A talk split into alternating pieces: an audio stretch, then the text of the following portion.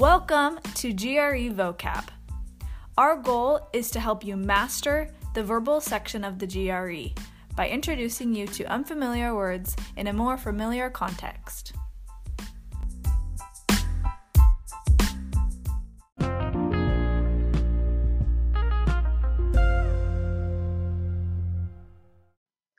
Hey vocabbers, I just want to remind you that you can now be getting morning emails with vocab words and paragraphs. If you want to read along while listening to this podcast, sign up for our mailing list by clicking the link in our podcast description. Today's five words are didactic, D I D A C T I C, instructive, especially excessively, nonplussed, N O N P L U S S E D, unsure how to act or respond Gregarious, G R E G A R I O U S, to be likely to socialize with others. Diffident, D I F F I D E N T, showing modest reserve, lacking self confidence. Uncanny, U N C A N N Y, suggesting the operation of supernatural influences, surpassing the ordinary or normal.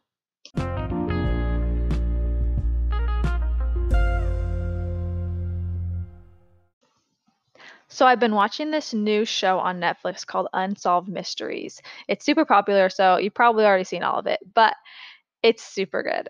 There's no need to give a didactic introduction because it's pretty much all explained in the title, Unsolved Mysteries. But essentially, each episode follows a different crime or uncanny occurrence that no one has been able to explain. It's super entertaining but also slightly frightening, to be honest. One of the best episodes is about this super gregarious, happy family in France. They have lots of friends in the neighborhood and are super popular. Everyone loved them. But then one day, the tailor who lived next door or worked next door realized that this family's blinds were closed and that their mailbox was like shut up and there was a note saying that they didn't want mail delivered anymore. She knew this was odd, but was nonplussed. After a couple of days without seeing them, she diffidently decided to call the police. The police came and searched the house. And that's all I'm going to tell you because you got to watch it. It's that good. Anyway, it's a great show, so look it up.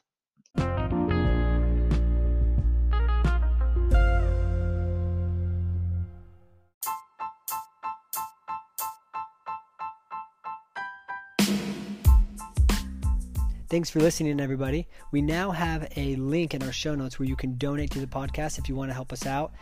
If you have any questions, comments, or concerns, email us at grevocabpodcast at gmail.com. And remember, we're the fastest growing GRE vocab podcast in the United States. Okay, have a good one.